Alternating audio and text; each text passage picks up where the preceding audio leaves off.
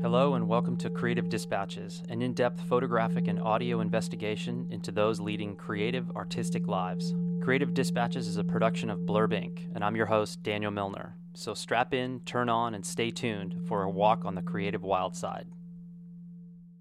All right, so here we are doing our maiden voyage test of uh, some new audio equipment here at the ranch. And uh, luckily, sitting in front of me is the traveling Jedi, uh, Flemming Bo Jensen, the Danish photographer who speaks uh, a multitude of strange languages, both those from here on Earth and those extraterrestrial.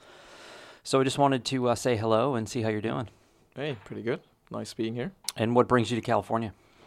Uh, we're on a road trip in the U.S. Uh, for two and a half months, and it's just all sort of exploration um, without much of a schedule. Is how we like to do it. Just roam around and see what we encounter. Mm, we start off in California so we can visit you. And so, just to give a little recap here on who you are, I met you a couple of years ago in Peru, and uh, this was a couple of years after you basically changed your life dramatically. You had a let's just call a nine to five job back in Denmark, and uh, were very successful, but there was something lacking that you were looking for, and you basically sold everything you had and went on the road. And that was how many years ago? Five years ago now. Five years ago, and you've been traveling pretty much nonstop. Mm, um, yeah. Tell us a little bit about that. What what happened and why? Well, I had a uh, yes successful career as uh, head of an IT department in the Danish government, and I became head of that t- IT department when I was 28. And I always knew that I didn't want to do that forever, and I probably ended up doing it a little bit too long. But I always had a plan to do something completely different. I did not want to end my life sitting in a in an office. At the end, they kind of turn into this uh, not nine to five, but uh, nine to nine or whatever job and consumed my entire life. And uh, I wanted a different life. I wanted to lead a much more free, creative life. So after when the time was sort of right, I made the decision that uh, this was fine. I've had my IT career. I wanted to try something completely different. So I didn't go directly from quitting my job to uh, to traveling Oh, or like to selling all my stuff. I had a little bit of time in between where I went freelance and I traveled and I started doing a lot of photography and it just led me to the point where I well I wasn't happy with the tiny little life I had, which was all consumed by this IT job. I wanted to blow my world and horizon and see the entire world. And for some reason, my brain that just went into being well, you should sell everything and travel.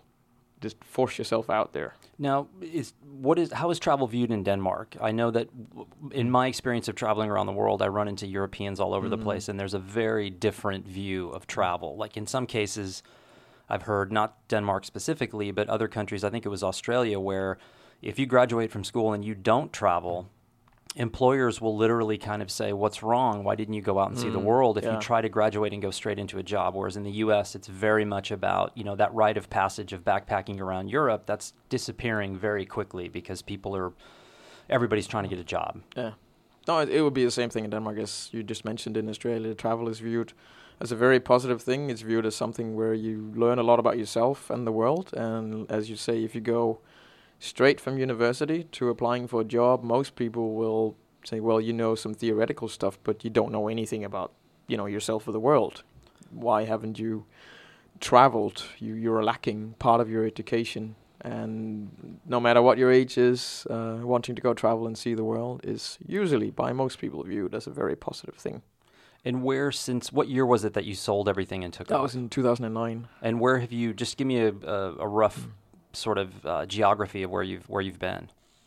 It was five years ago, so basically I've been around the world uh, five times. A lot of Asia. I spent a fair bit of time in uh, Australia. Uh, I've been to Africa. Been to uh, quite a lot of South America, and also to the uh, U.S. Uh, this is, I think, the fourth time. So um, not so much Europe. It seems to be that's Too the familiar? it's the backyard. So I'm kind of saving that. You know, it's kind of like there's a backyard. I can always do that, but. And the first question that people always ask me about you is how does it how do you do that? How do you stay on the road for three, four, five years at a time? I mean, everybody wants to think that there's this magical catch, and I I don't think there is. No, not at all. And it's also pretty damn tough. Has nothing to do with a regular holiday trip at all. I do live on less than I've ever done in my entire life, including when I was a student. Yeah, it takes all the discipline. It takes getting rid of every single thing you own, or like I have very little money, but at least I have no debt either. So I just have to make enough money to keep myself going, and you know, through friends you can live with and cheap places you can stay and end up in countries where accommodation is cheap, food is cheap. You can live on less money, that like so little money that you wouldn't think it's possible. Yep. Because you remove all of this stuff, but it also takes removing all of this to even enable it. So you got to live on 10 bucks a day for food budget. And so yesterday, my wife asked you where mm. your where your stuff was, assuming that you had some sort of storage facility somewhere in the world, and you basically said it's in your it's in your guest room. Like in those, you have one yeah. one roller bag, you have a backpack, mm. two little backpacks, and that's all you have. That's pretty much it. That's all the stuff I need anyway. I do have a little bit of stuff in storage. There's still some books and personal items, uh, a couple of uh, boxes full of stuff, but mainly everything I need I bring with me. That is, uh, yeah, the entire life is in the trunk of a car. Were what were the were there any growing pains when you started this? I mean, what was what was the first thing that you encountered when you left in 2009 that you said, "Whoa, this is I was not expecting this." I traveled a lot that year, 2009. So like the decision to, you know, why not just travel all the time? Um was was kind of and I was on this high from all this traveling and all this great stuff that was happening thought, heck, I'll sell everything. I'll take off. I'll travel all the time. It'll be fantastic. But it's really not as much travel as it is just living on the road. So that means it's still everyday life, or your problems still follow you around. And it also means that it's it's everyday life. It's not like a like concentrated it, it, travel kind of thing where or vacation. Mil- it's not a full time yeah, vacation. It's not like three weeks in Peru where a million things happen to you in those three weeks. Sometimes it's just three kind of ordinary weeks in Argentina or whatever, and you're trying to live on very little money and some of the stuff you'd like to do you you you can't afford to do. So it's it's life on the road. It's not always uh, traveling. I think the main part that surprised me as well was how all of a sudden un completely unrooted I was. That was the entire purpose. But then you got to figure out who am I now? I'm in a place where I don't know a soul. I have no home anymore. The job that used to define me is gone. Um, so it, it seems I, like I, it, at times it has to be pretty crushingly lonely at times. Oh yeah, it can be extremely lonely. Um, stuck in Bolivia, and you know, uh, a friend had killed himself back in Copenhagen, and it's just it's the loneliest life at times. So you pay a price as well for this kind of life. It is it's not all glory.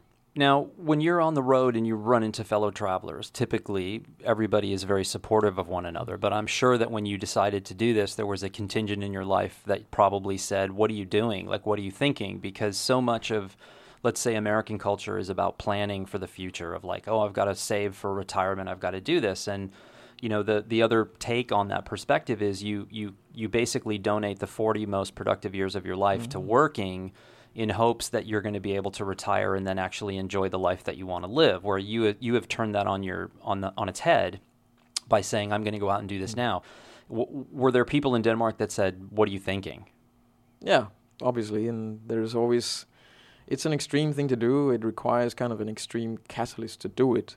And it will always kind of you know make people either think it's totally amazing and awesome and they become incredibly interested. And loads of people want to help. That's one of the nice lessons about traveling the world is that most people are really really nice. We generally like to help other people.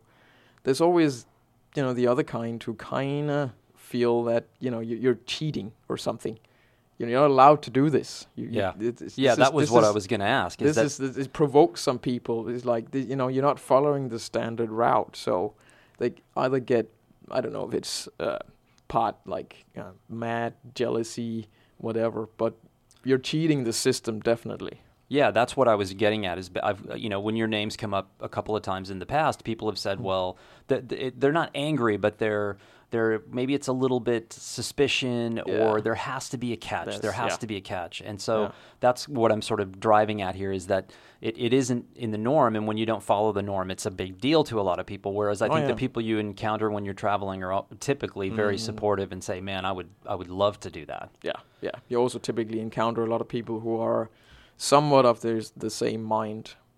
But yeah, you always get the comments from people who think that you know you're, You're not, freeloading. Yeah, you're not Yeah. allowed to go outside the system like this. it's it's not. You can't come back in. You're No. barred. yeah. So I don't want to go back in. So where do you see this going? I mean, do you is this going to do, do you ever have feelings now being gone? You've been out 5 years. Do you ever have feelings now where you're like, "Man, I really wish I had a place to go and like settle down?" Or do you think you just this is going to continue indefinitely? Well, there's definitely a you know wanderlust in the blood that you know t- until the hips give out or whatever. I just want to keep going. And other times, uh, like man, I wish it was just a house that we could live in for a while. And I think that's that's kind of the plan for now. We don't we don't like because I travel with my girlfriend who's also a nomad, and we don't want to move too often. It's the moving part when you do carry your life around gets so it's not a competition. You don't want to swap countries every other week. It's incredibly tiring. So maybe three, four months in every place. So you move around like three or four times a year. And is there any place that you've been so far that if you had to, if I had to say to you today, okay, you've you've you've seen all these places, but now you have to pick one, and you're going to spend the rest of your life there. Is there any place that's jumped out at you as a place that this that would happen?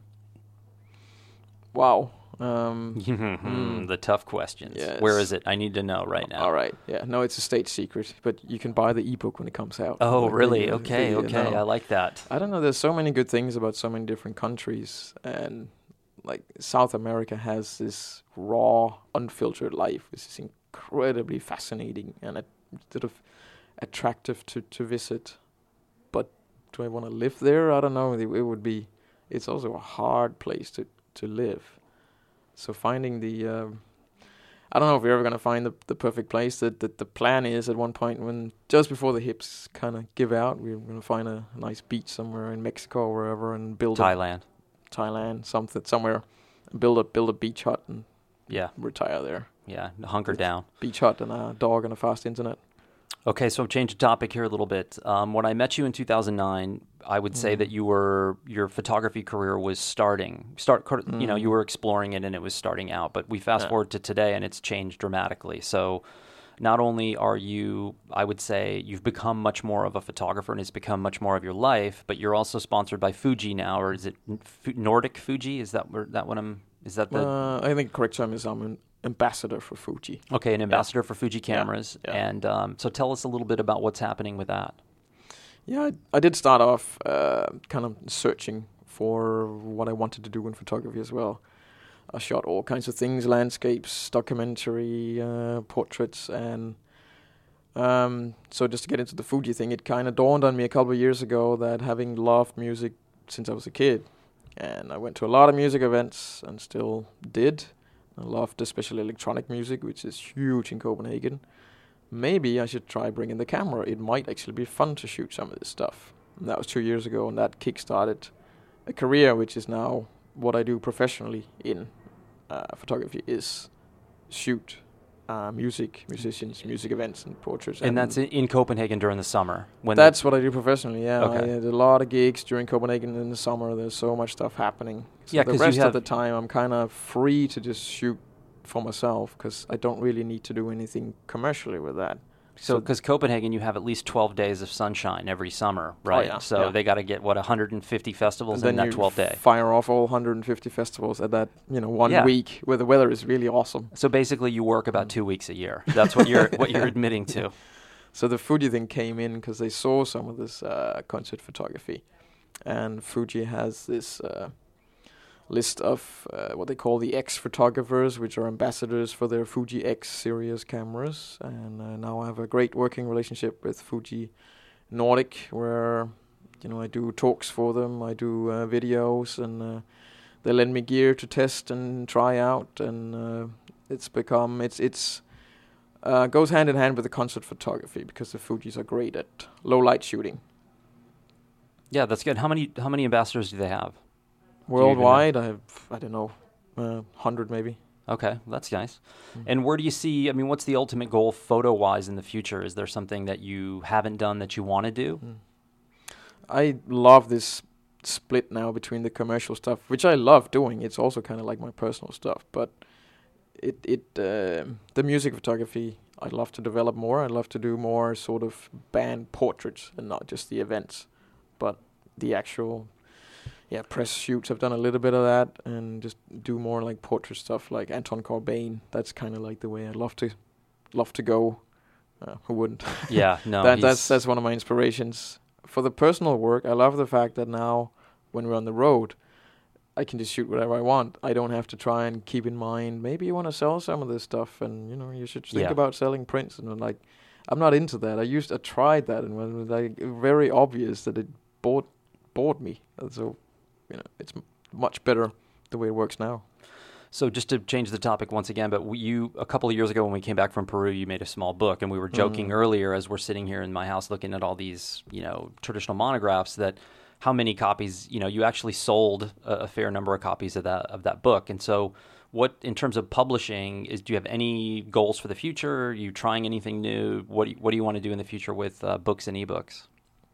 I love to do more books uh, find bookmaking especially sort of a bookmaking which is a combination of handmade stuff and printed stuff uh, i find that uh, really really fascinating the peru book was uh, kind of a, a big hit, and it it was a really nice book, and it sold uh, quite a few copies. So it's a little intimidating as well now because I'm not quite sure how to follow it. Yeah. What kind of stuff I want to put in the next book, which could become.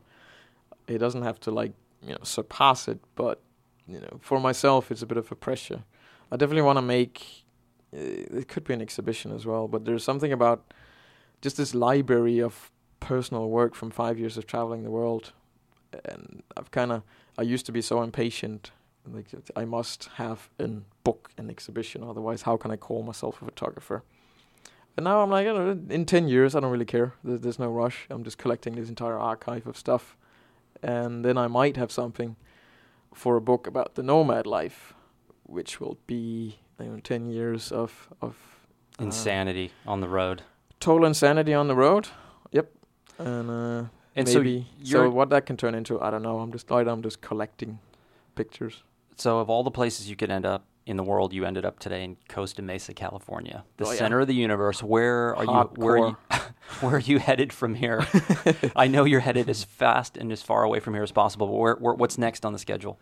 Right now, from here, we are headed towards South Dakota to uh, follow uh, an interesting uh, personal project uh, regarding my family. My uh, grandfather's uncle immigrated there in 1912 and has worked on a farm in Britton, South Dakota. And we're going to try and find out as much. He's buried there as well, and we know very little about his uh, history. So we're going to try and uh, discover as much as we can, talk to as many people. Maybe the farm is still there, and we're going to document, as Trent Parke would say, shoot the shit out of it the whole way and see what it turns into. Fantastic. Well, thank you for taking some time with us Welcome. today thank you for allowing me to test my uh, my new little audio recording set. And we had just for the audience to know in the background, we had my wife talking, we had the washing machine, we had planes taking off from John Wayne, and I think I was banging my glasses on the table as I was listening to Flemming. So all of that is free of charge. So uh, I hope you enjoyed it, and uh, stay tuned for more. And thanks, Flemming. You're welcome.